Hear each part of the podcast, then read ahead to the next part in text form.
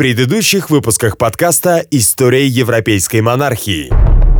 Вчера я получил письмо от Фердинанда и Изабеллы. Они хотели бы, чтобы вы женились на Екатерине. На вдове моего брата? Я согласен. Наготы жены брата твоего не открывай. Это наг... Мы поженимся. Вы станете королевой Англии. Это так трогательно, Генри. Прямо как в романах. Прекрасный принц спасает... Кейт, я люблю вас. Но, к сожалению, жизнь не может быть вечным праздником. Его надежды обрести наследника снова не оправдались.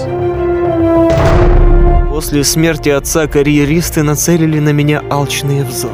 Ваше Величество, Томас Уолси. Уолси, видимо, способен свернуть горы. Вы предлагаете мне напрашиваться королю в жены? Король разведется с Екатериной. Это лишь вопрос времени. Страсть моя лишь усиливается. Я надеюсь, вы испытываете тоже. Муж мой, за что вы подвергли меня таким унижениям? Мой брак необходимо расторгнуть быстро, тихо, с минимальной оглаской. История европейской монархии.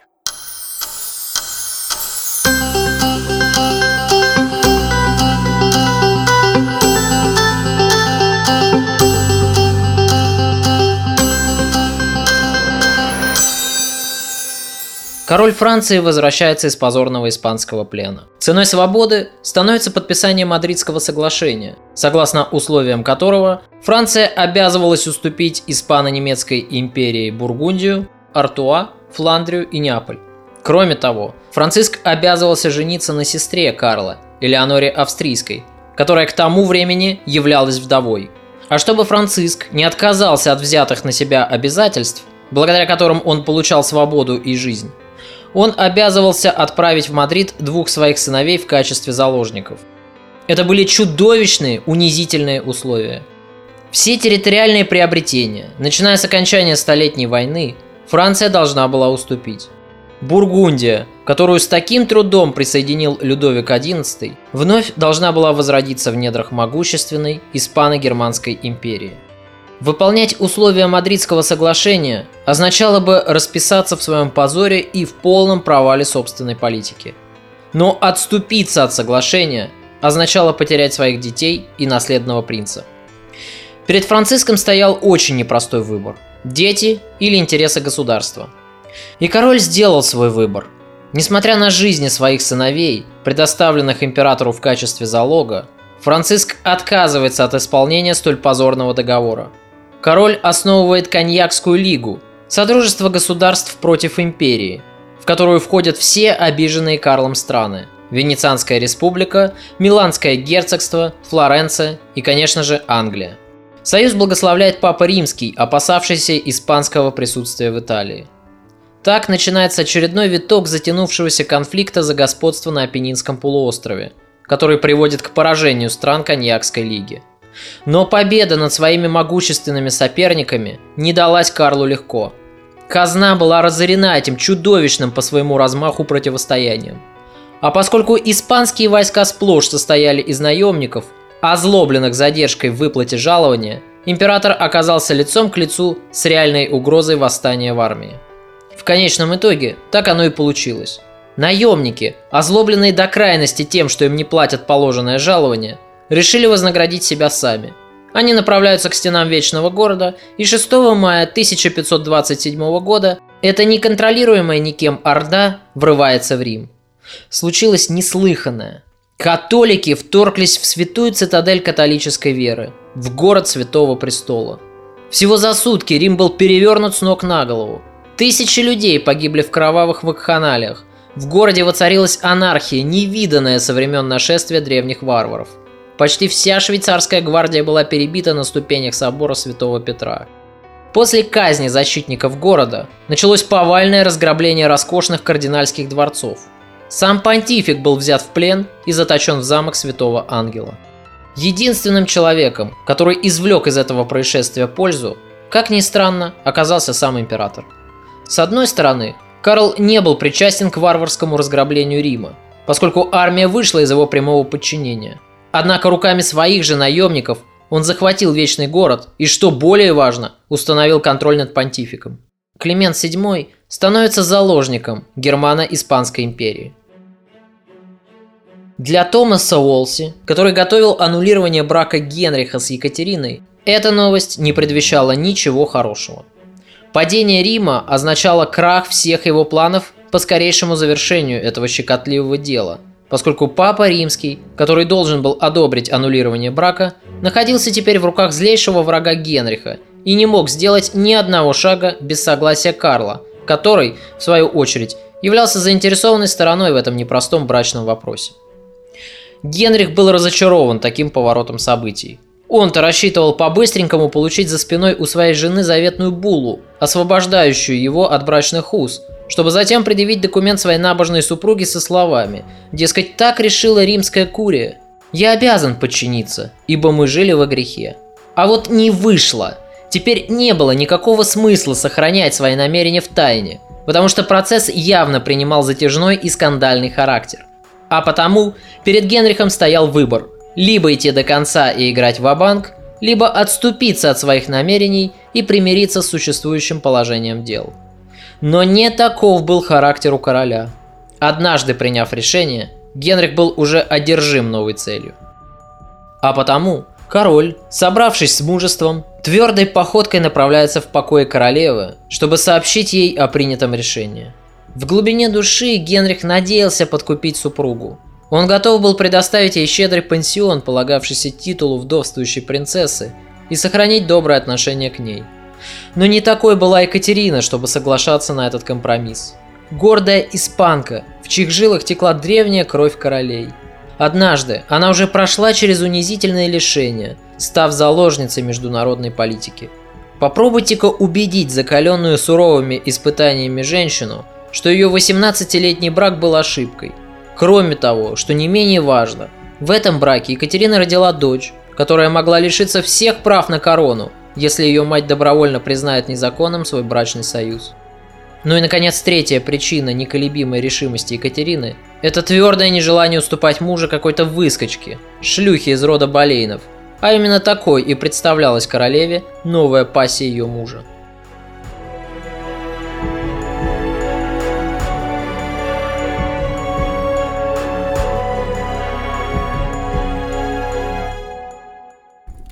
Чем обязана вашему визиту, милорд? Разве муж не может посещать покои жены просто так, без повода? С каких это пор вы являетесь ко мне без всякого на то повода?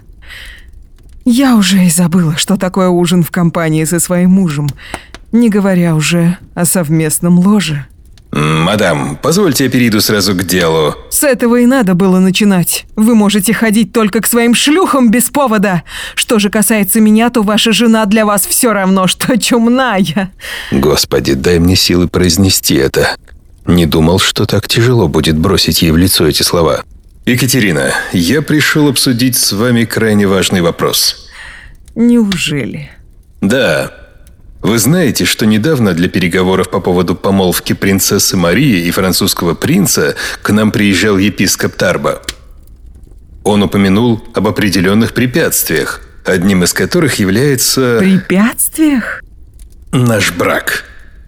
Поскольку вы были замужем за моим братом, многие ученые-мужи полагают, что наше супружество не могло быть освящено церковью. Вследствие чего возникает вопрос о законном рождении Марии и... Как смеет кто-то ставить под сомнение решение его святейшества? Да и наши с вами отцы с чистой совестью признали наш брак. Они оба подписали соглашение, в соответствии с условиями которого наш брак закрепляет межгосударственный союз. Наши отцы? Сколько же лет минуло с тех самых пор? Когда-то они имели большое влияние, а теперь их забыли все, кроме Екатерины. Более того, я до сих пор помню день, когда они благословили нас, и они вели праведную жизнь. Неужели? Только не Фердинанд. А уж если говорить о моем отце, вы даже не в курсе, какой документ он заставил меня подписать. Что еще за документ? Вот проклятие. Прав был Ювенал, когда сказал, что язык глупого – погибель для него. Ну, сейчас это уже не важно. Мой отец заставил меня подписать тайное отречение. И вы говорите мне это только сейчас? Спустя восемнадцать лет нашего брака? Кэтрин, мне жаль. Но ведь сам Господь давным-давно осудил наш брак. Как бы ни мучительно... Господь? Да, Мы хоронили детей одного за другим. У нас нет наследника. Никогда еще английский король так сильно не нуждался в законном преемнике. И не бывало еще, чтобы все его сыновья умирали. Как не случалось и того, чтобы король женился на супруге своего брата. У нас есть принцесса Мария. Дочь не удержится на троне. Если она выйдет замуж, и муж ее, как должно, будет королевского рода, то в итоге Англией будет править иноземец. Если же она останется в девушках, род Тюдоров прервется, и опять начнется гражданская война. У Ланкастеров и Йорков полно родственников. Какой исход вашей праведной душе кажется предпочтительнее? На все Божья воля. Какие бы испытания он ни послал нам, сие есть его воля. Мы должны покориться. Увы, действительность как раз и заключается в том, что мы нарушили его закон и его волю. Мы с вами согрешили, и за это Господь карает нас. Екатерина, я обсудил наш брак со следующими теологами. Они кропотливо изучили священное писание и пришли к заключению, что законность наших супружеских отношений вызывает огромные сомнения. Вероятно, последние восемнадцать лет мы с вами жили во грехе. И пока этот вопрос не прояснится, нам следует поселиться отдельно и соблюдать целомудрие. Мне как холостяку, а вам как вдовствующей принцессе. Вы можете выбрать любую королевскую резиденцию. И я желаю... Я? Не ваша жена? Не знаю. Церковники должны решить этот вопрос, а пока совесть не позволяет мне... И когда Генрих осознал, что по-хорошему убедить свою жену у него не получится, что Екатерина до конца будет цепляться за этот брак, Генрих рассвирепел. Если до этого он относился к жене с полагающимся ее положению и почтением, то после ее решительного отказа отойти в сторону, король начал воспринимать Екатерину как личного врага. Положа руку на сердце, признаюсь вам в своем искреннем сочувствии к судьбе этой женщины. Екатерину невозможно не уважать, поскольку очередные унижения, которым подверг ее супруг, она вынесла с гордо поднятой головой, ничуть не уронив в грязь своего королевского достоинства. Она заняла глухую оборону и до конца своих дней считала себя королевой и женой Генриха, что бы ни происходило вокруг и чего бы ей этого не стоило.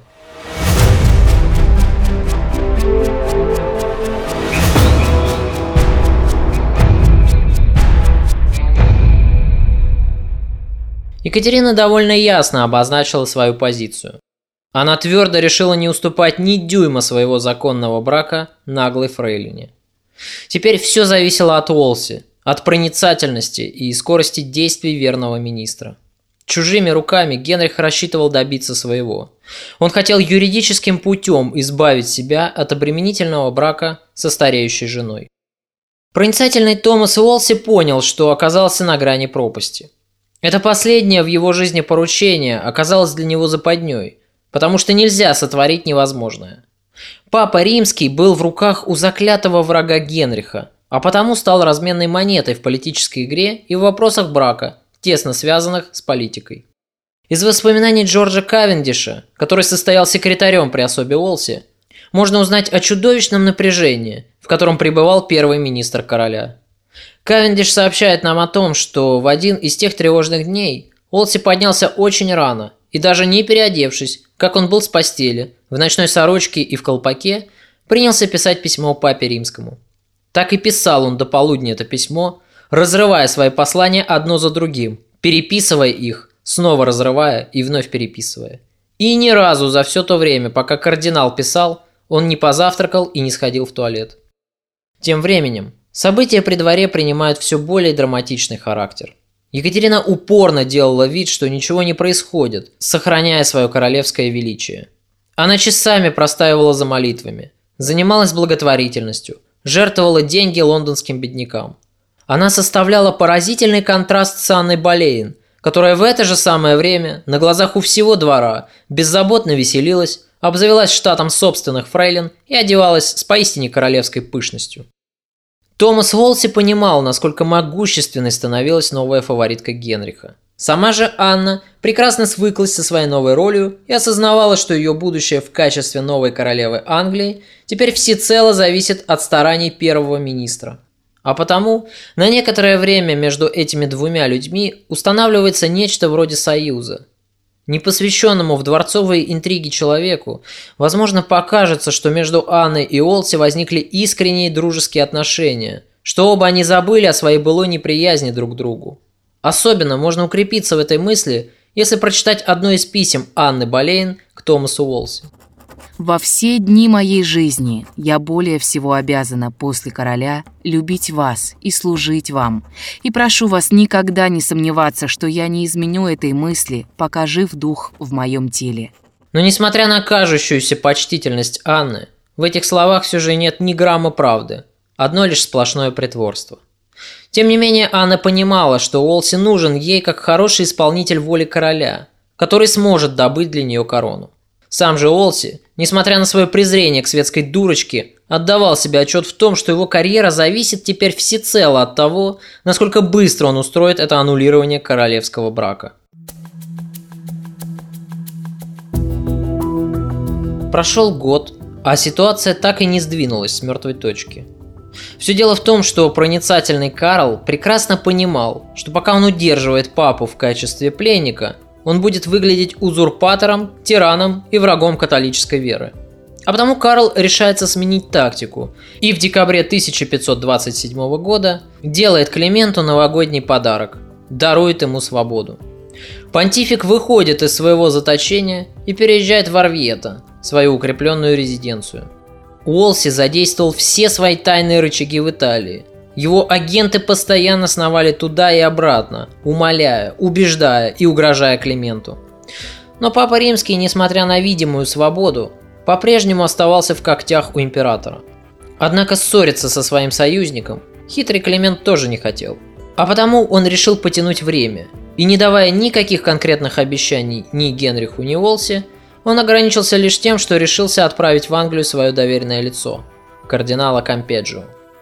Лоренцо Кампеджио, близкий друг Климента, совместно с Томасом Уолси должен был провести расследование и принять участие в процессе по аннулированию этого брака в качестве судьи, уполномоченного Римом.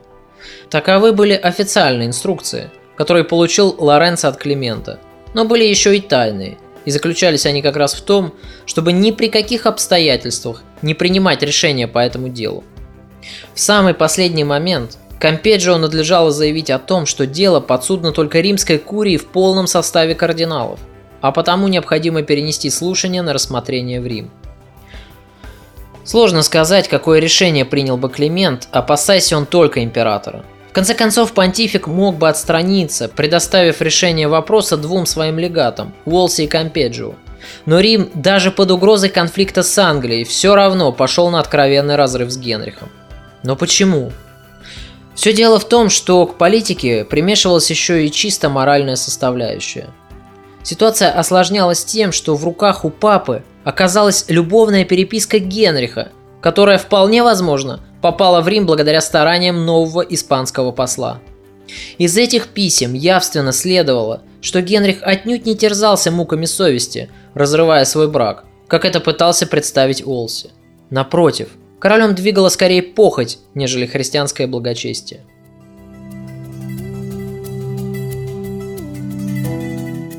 «Моя госпожа и повелительница моего сердца, я принадлежу вам душой и телом.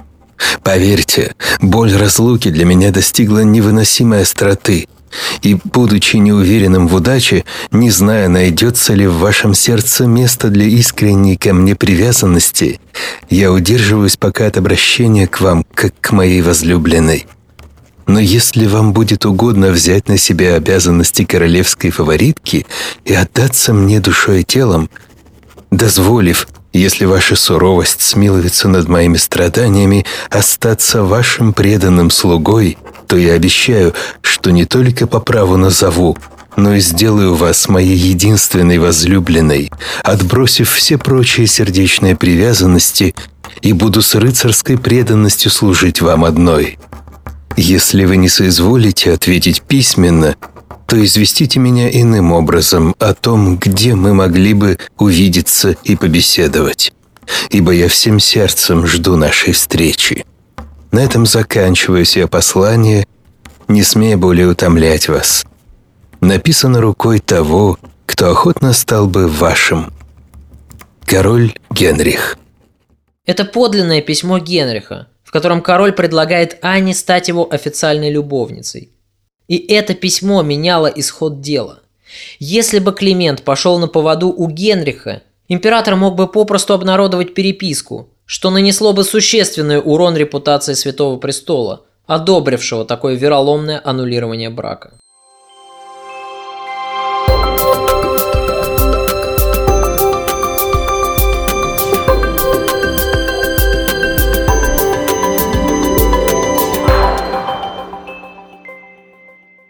Генрих и Анна с нетерпением ожидали прибытия Кампеджио, однако старик, измученный подагрой, не спешил со своим визитом. Он передвигался медленно, подолгу останавливаясь в различных городах на пути в Лондон. Между тем, запланированный брак Анны и Генриха внезапно оказался в руках провидения. Лето тысяча пятьсот двадцать восьмого года выдалось необычайно жарким. В Лондоне началась эпидемия так называемой потницы. Недуг начинался с сильного озноба, головокружения и головной боли. Затем появлялись сильные боли в шее, в плечах и конечностях. После трех часов наступала последняя стадия мучений – горячка и сильнейший пот, жажда, учащение пульса, бред, боли в сердце.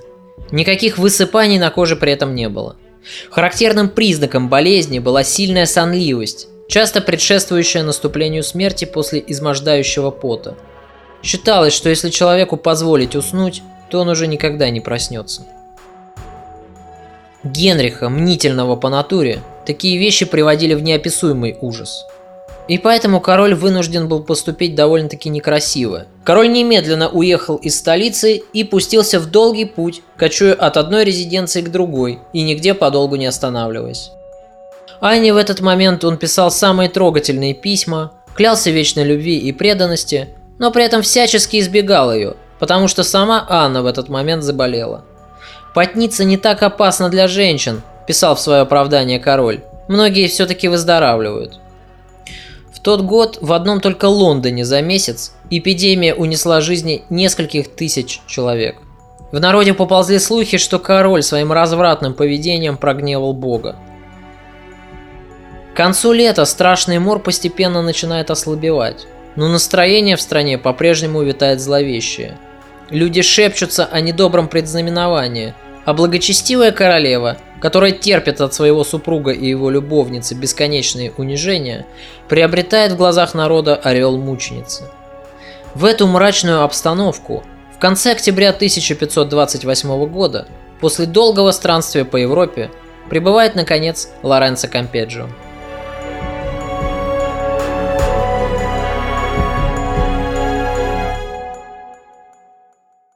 Как вы нашли Лондон, ваше пресвященство? Превосходный город, ваше величество. Однако слишком сырой климат для меня не очень полезен. Поэтому, ваше пресвященство, вы должны быть заинтересованы лично в скорейшем разрешении моего вопроса. Мною движет не личное, ваше величество, а забота о справедливости. Справедливость как раз и говорит нам, что брак этот недействителен.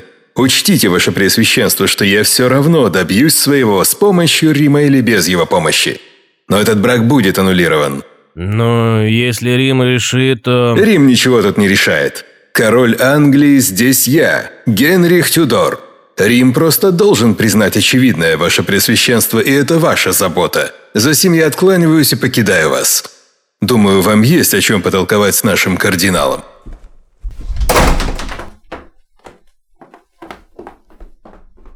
Теперь вам ясно, мой друг, что король преисполнен решимости. Он не отступит ни за что.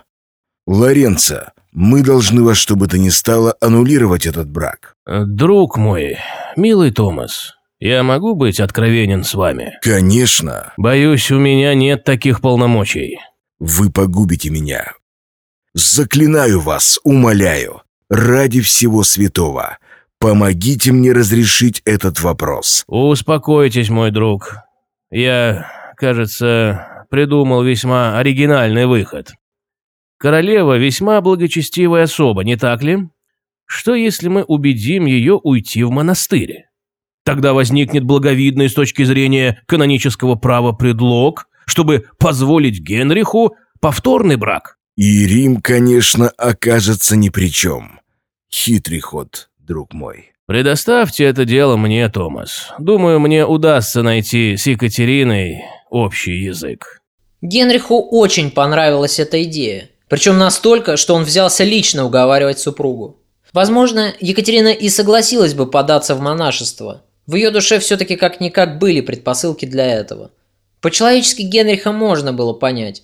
Королю действительно был необходим законорожденный наследник. Екатерина прекрасно убедилась в том, что не способна больше зачать от мужа, а Генрих все-таки не молодел. Если бы в поведении короля не было бы этой похоти, если бы Генрих не юлил и не обманывал бы супругу за ее спиной все эти годы, если бы не было подле него этой наглой любовницы с высокомерием, взирающей на свою королеву, короче говоря, если бы все эти «если» сложились бы в единую картину, Екатерина, возможно, бы и уступила бы мужу. Но при таких обстоятельствах гордая испанка считала, что любовница пытается узурпировать ее место, а Генрих одержим бесом похоти.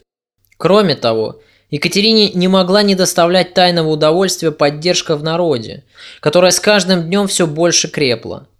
Некоторые влиятельные церковные авторитеты, такие как, например, Джон Фишер, архиепископ Кантерберийский и наставник короля в его детские годы, в этом вопросе решительно занимали сторону Екатерины. Все аудиенции короля, Томаса Уолси и Лоренцо Кампеджио, все их уговоры, посулы лучшей жизни, мольбы и угрозы не сломили сопротивление Екатерины. Она была непреклонна. Она была, есть и будет законной супругой Генриха восьмого и ни за что не откажется от брака с ним. Не для того она прошла такой тяжелый жизненный путь, не для того она прибыла в Англию, чтобы на склоне своих лет заточиться в монастыре. Просители вынуждены были сдаться, а Генриха такое упорство жены повергло в очередной приступ бешенства. До этого он все-таки уважал Екатерину, даже несмотря на остывшие чувства, что ясно прослеживается из некоторых его высказываний, то теперь он готов был любой ценой убрать со своего пути неугодную жену. Так в истории Англии и начинается этот громкий бракоразводный процесс, который всколыхнул всю Европу. Могущественные силы устремили свои взоры на туманный Альбион. Папа Римский отчаянно метался между агентами Англии и Священной Римской империи, но в конце концов он решился на откровенный разрыв с Лондоном. двадцать первого июля тысяча пятьсот двадцать девятого года состоялось первое заседание суда. На нем присутствовал весь цвет английской аристократии. Как сказали бы в наши дни, Генрих выставил свою личную жизнь на показ, устроив блистательное шоу.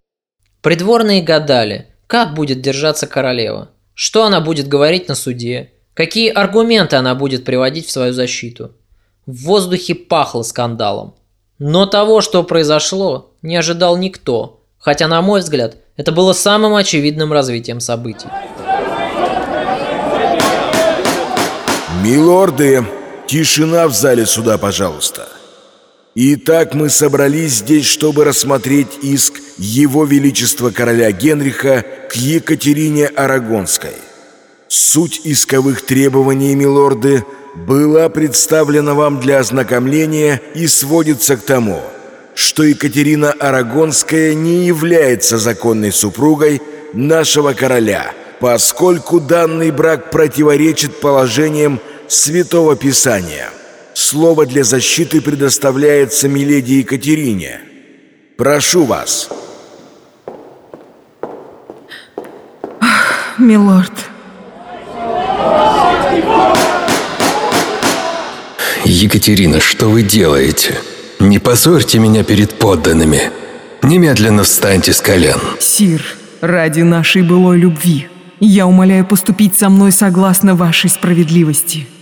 Прошу вас о сострадании и сочувствии, ибо в вашем королевстве я всего лишь бедная чужеземка, и только вы, как глава английского правосудия, можете защитить меня». Она поистине сошла с ума. Ее место будто бы заняла враждебная особа, вознамерившаяся либо подчинить меня своей воле, либо выставить дураком. Что с ней такое? Почему она так упорствует? «Я призываю Господа и весь мир в свидетели, что с неизменным смирением была вам верной и послушной женой, всегда согласной с вашей волей и желаниями. Только ради вас я полюбила всех тех, кого любили вы, несмотря на их враждебное отношение ко мне. Оставаясь вашей спутницей жизни более двадцати лет, я родила вам много детей, хотя Богу было угодно призвать их на небо. Господь свидетель, что на супружеское ложе я взошла девственницей, ибо до вас меня не познал ни один мужчина. Но признание этого лежит всецело на вашей совести».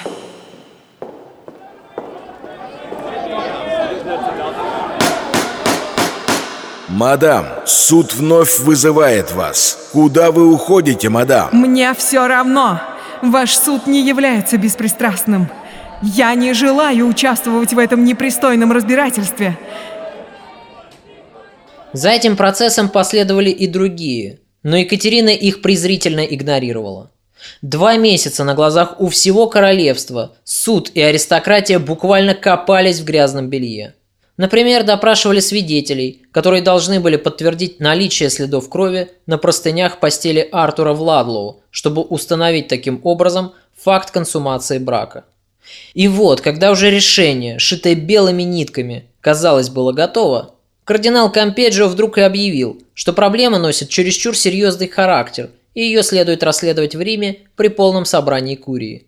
А это означало бы серьезное затягивание процесса, что никак не устраивало короля.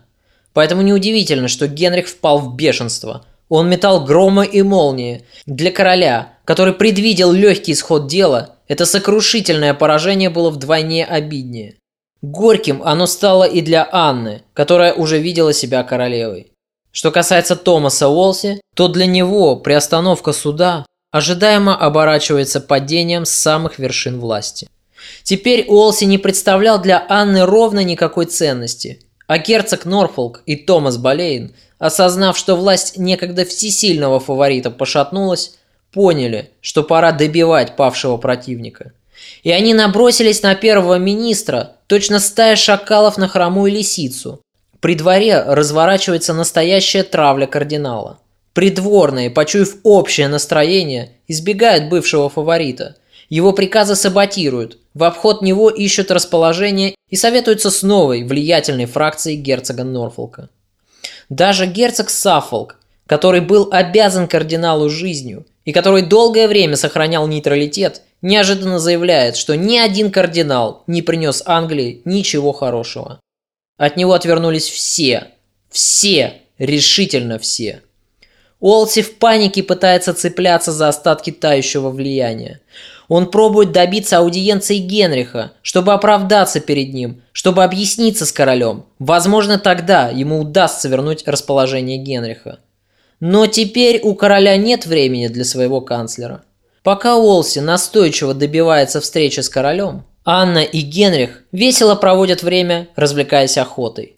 Пребывая в страшном отчаянии, Уолси не может примириться со свершившимся фактом. Он в одночасье превращается в простого смертного, каким однажды впервые и вошел в королевские покои.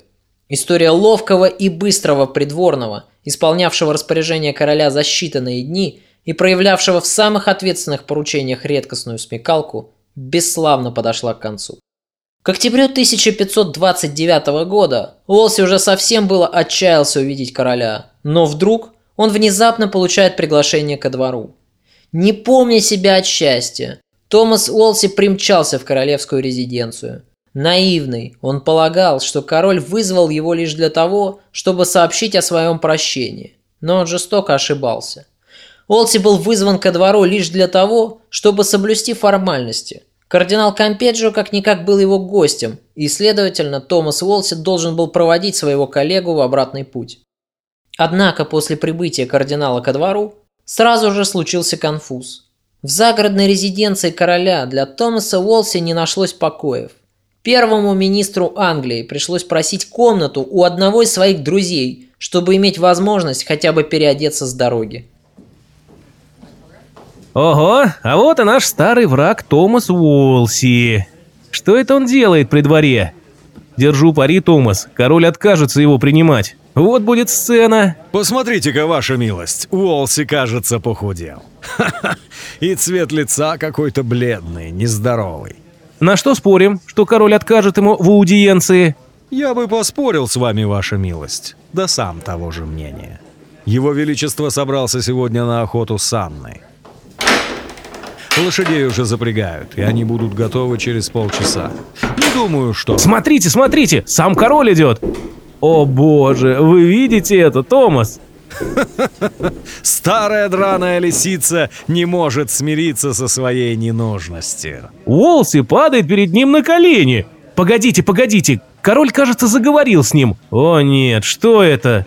Он поднимает его с колен. Ваше Величество, Ваше Величество, я всегда преданно и верно служил вам и интересам Англии. Его святейшество я не знал, но я могу все исправить. У меня есть кое-какие идеи. Уолси, перестаньте. Не надо оправдываться. Немедленно встаньте с колен. Вы же знаете, что вы по-прежнему являетесь моим другом. Это правда, Ваше Величество. Господи, как я счастлив, что вы не гневаетесь на меня. Я уже думал, что потерял ваше расположение. О, нет ничего хуже этого. Господи, как же он жалок. Пытаясь вернуть мое расположение, он юлит передо мной точно щенок, готовый лизать руки хозяина. Его поведение вызывает у меня лишь отвращение. Нет, не такие слова желал я услышать от него, всесильного высокомерного Уолси. Уолси, прекратите болтать. У меня болит голова. Я хотел сообщить вам о том, что нам надлежит встретиться завтра и все обсудить в спокойной обстановке. Но после этой встречи Уолси больше ни разу за всю свою оставшуюся жизнь так и не увидел короля. В тот самый момент, пока Генрих колебался в отношении к своему министру, Анна Болейн нанесла свой собственный удар, который и предрешил судьбу кардинала. Он навлек на вас столько позора и бесчестия, что если бы кто другой совершил половину того, что совершил он, не сносить бы ему головы. Хм, насколько я понимаю, вы не являетесь другом кардинала? На том разговор и закончился. Анне удалось нажать на нужные струны в душе короля, чтобы вновь вызвать в нем обиду и раздражение. Начинается головокружительное падение в бездну. Кардиналу Уолси было предписано отправиться в собственную епархию в Йорке, где он пребывал в течение года. За это время у него последовательно отбирали дворцы, поместья и титулы. Он вынужден был снова познать нищету и лишения. Но даже этого королю было мало. Складывается такое ощущение, будто бы Генрих в каждом новом акте унижения черпал для себя какое-то болезненное злорадство. Отобрав все дворцы и поместья своего бывшего фаворита, король покусился даже на святая святых, учебное заведение, основанное кардиналом в Оксфорде. Оно было переименовано в Королевский колледж. Этот последний поступок короля очень красноречиво свидетельствует нам о том, что Генрих целенаправленно унижал Уолси, пытаясь втоптать его в грязь и раздавить. Зачем? Очевидно, за тем, чтобы показать своему бывшему слуге, насколько он ничтожен без королевской милости. Но даже в своем падении Уолси был велик. Некогда высокомерный кардинал превращается в смиренного и набожного епископа, помогает прихожанам, проводит время в молитвах, ведет скромное хозяйство, воспитывает детей. Однако ссылкой на север дело все-таки не ограничилось. Слишком опасен был бывший фаворит для фракции Норфолка. Придворные отлично знали переменчивую натуру короля. Генриха могла охватить внезапная жалость, вызванная, ну, к примеру, охлаждением отношений с Анной Болейн. Кто знает, как поступит тогда король? Не захочет ли он снова вернуть ко двору своего любимого министра? Поэтому герцог Норфолк прекрасно осознавал угрозу, исходившую от поверженного, но еще живого противника. Пока Уолси оставался в живых, он по-прежнему будет опасен для окружения Норфолка, возможно, даже еще более опасен, чем раньше. А потому Томаса Уолси следовало устранить раз и навсегда, чтобы он никогда больше не мог поднять головы.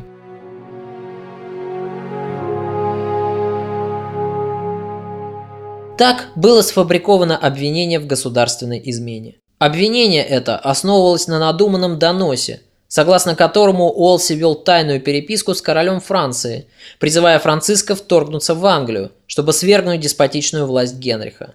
О вероломном предательстве кардинала тут же доложили королю, и Генрих без колебания подписывает приказ об аресте Уолси.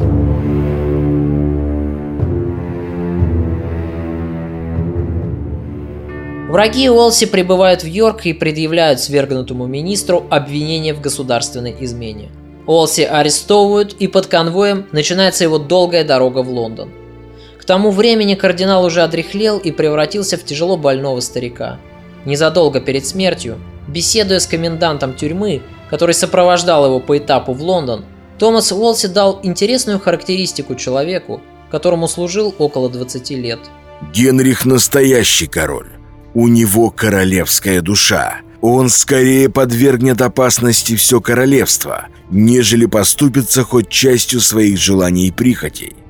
Уверяю вас, я нередко стоял перед ним на коленях час, а то и два, умоляя отказаться от желаний и прихотей, но ни разу не сумел отговорить его от задуманного. Поэтому, мистер Кингстон, если вам выпадет случай стать одним из членов Тайного Совета, тщательно взвешивайте те мысли, которые вы вкладываете ему в голову. Их невозможно будет выбить никакими силами». Но до Лондона Уолси так и не добрался. Согласно основной версии его смерти, Уолси сделалось дурно прямо на улице, и он упал в сточную канаву, так и скончавшись в уличной грязи. Когда до придворных короля дошли слухи о гибели Уолси, в королевском дворце был устроен грандиозный праздник с пышными театральными представлениями, высмеивающими жадного и высокомерного священнослужителя. Придворная публика веселилась от души, радуясь падению человека, который столь длительное время держал власть в своих руках, вызывая трепет при каждом своем появлении. Жизнь – штука переменчивая. Богатство и власть, дворцы и уважение – все может исчезнуть в одночасье, как рассеявшийся мираж. И нет ничего более непостоянного, чем королевская милость. И чем сильнее ее присутствие сегодня, тем более непредсказуемым будет завтра.